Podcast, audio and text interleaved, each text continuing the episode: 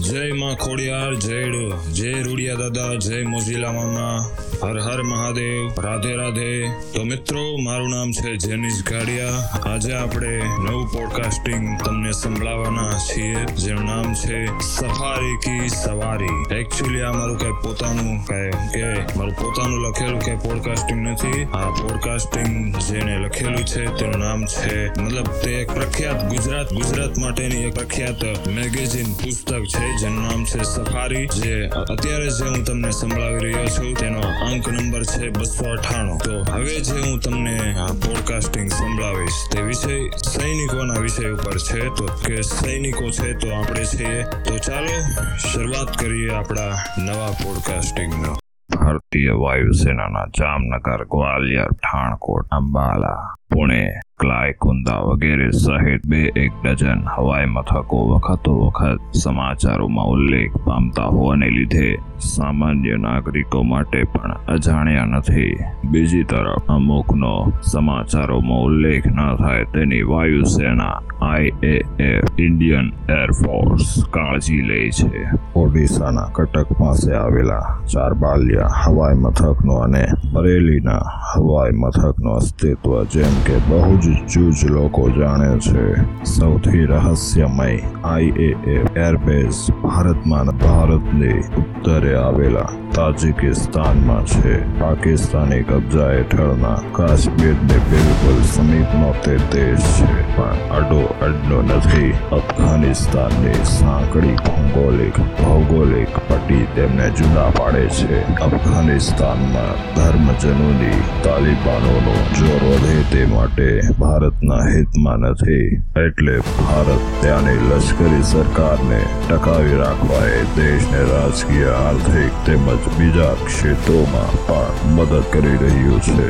પાકિસ્તાને વર્ષો પહેલા તાલિબાનોને આતંકવાદના મોહરા તરીકે વાપરવાનું શરૂ કર્યું અને મેં વર્ષ બે હજાર બારમાં અફઘાનિસ્તાનને મદદ પહોંચાડતા ભારતીય વિમાનો માટે પોતાનો આકાશી સીમાડો બંધ કરી દીધો.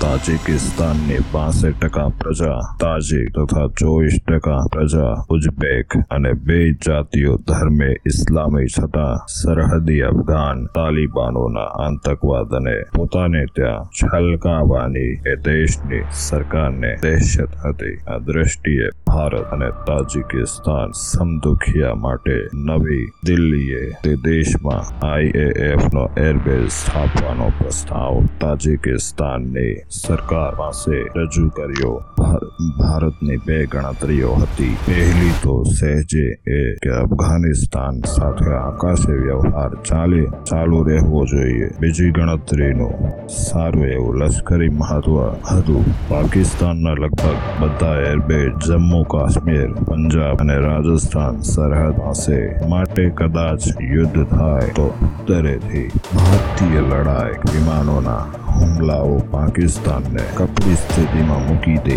હવાઈ દળના નામે ફક્ત એકવીસ હેલિકોપ્ટરો અને ચાર તાલીમી વિમાનો ધરાવતા તાજિકિસ્તાને ભારતનો પ્રસ્તાવ મંજૂર રાખ્યો. તાજિકિસ્તાનની સાત ટકા પ્રજા રશિયન અને રશિયાએ પણ તેમાં ભારતના પક્ષે સૂર પુરાવ્યો?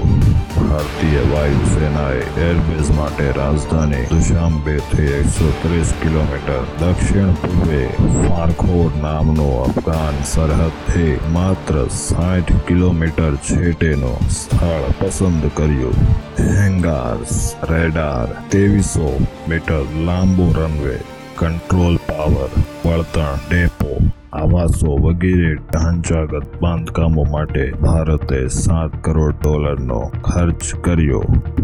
ફારખોર એરબેઝ પર ભારતે બાર મિગ ટ્વેન્ટી નાઇન મિકી વિમાનો રાખ્યા છે. ભારતમાં તે પ્રકારના વિમાનોનો મુખ્ય એરબેઝ પુણેમાં છે. આ ફાઇટર ઇન્ટરસ્પેક્ટરનો, ઇન્ટરસેપ્ટરનો કાર્ય ભારતથી ફારખોરા અને પછી ત્યાંથી કાબુલ જતા આઈએલ સેવન્ટી સિક્સ તથા સી સેવન્ટીન ગ્લોબ માસ્ટર માલવાહક વિમાનોને રક્ષણ આપવાનું છે. વળાવ્યા. એસ્કોટ તરીકેની કામગીરી તેઓ બજાવે છે. કાર્યવાહીનું સંચાલન ભારત અને તાજિકિસ્તાનના સંયુક્ત નેજા હેઠળ થાય છે.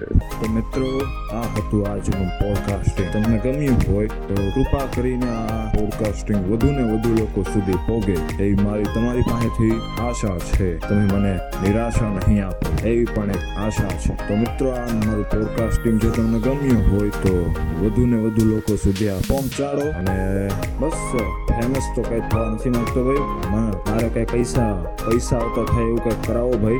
શેર કરો આ પોડકાસ્ટિંગ છે આ વાક્ય હું ત્રણ વાર બોલી ગયો છું. Thank you for the listening me ધન્યવાદ. ચાલો આવતા રહેજો ભાઈ.